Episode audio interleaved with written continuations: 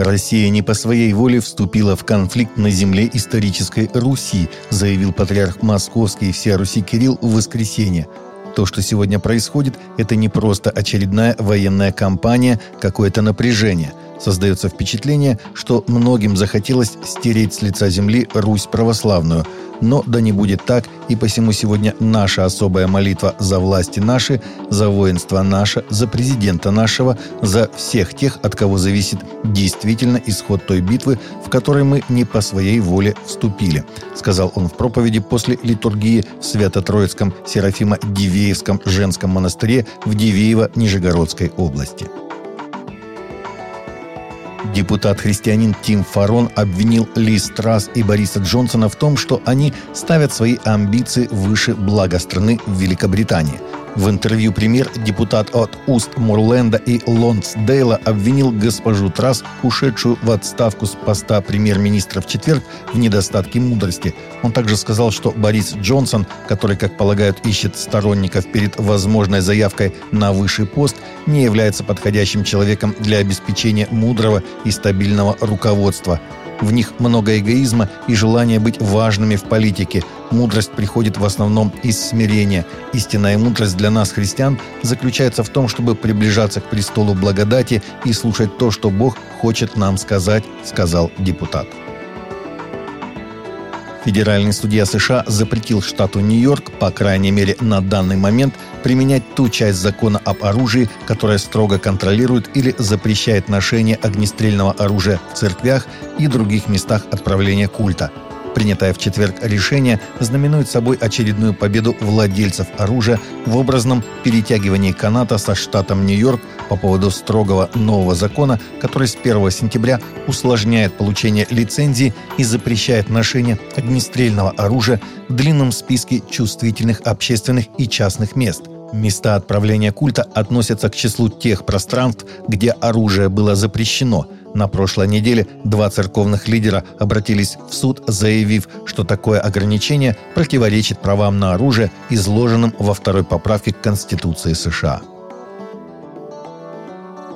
Христиане и евреи по всему миру в этом месяце объединились вместе в столице Израиля, чтобы исполнить библейскую заповедь «Молитесь за мир в Иерусалиме». Важные религиозные праздники в Израиле предваряли ежегодный Международный день молитвы за мир в Иерусалиме, который начался под радостные возгласы и звуки шафара.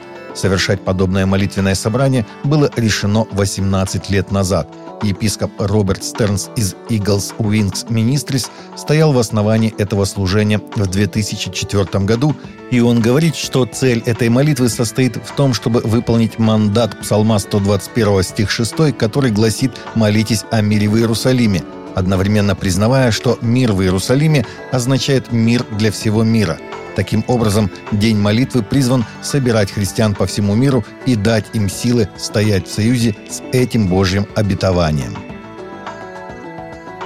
Согласно новому опросу Барна Групп, американцы в два раза чаще говорят, что правительство несет ответственность за все значимые изменения в стране.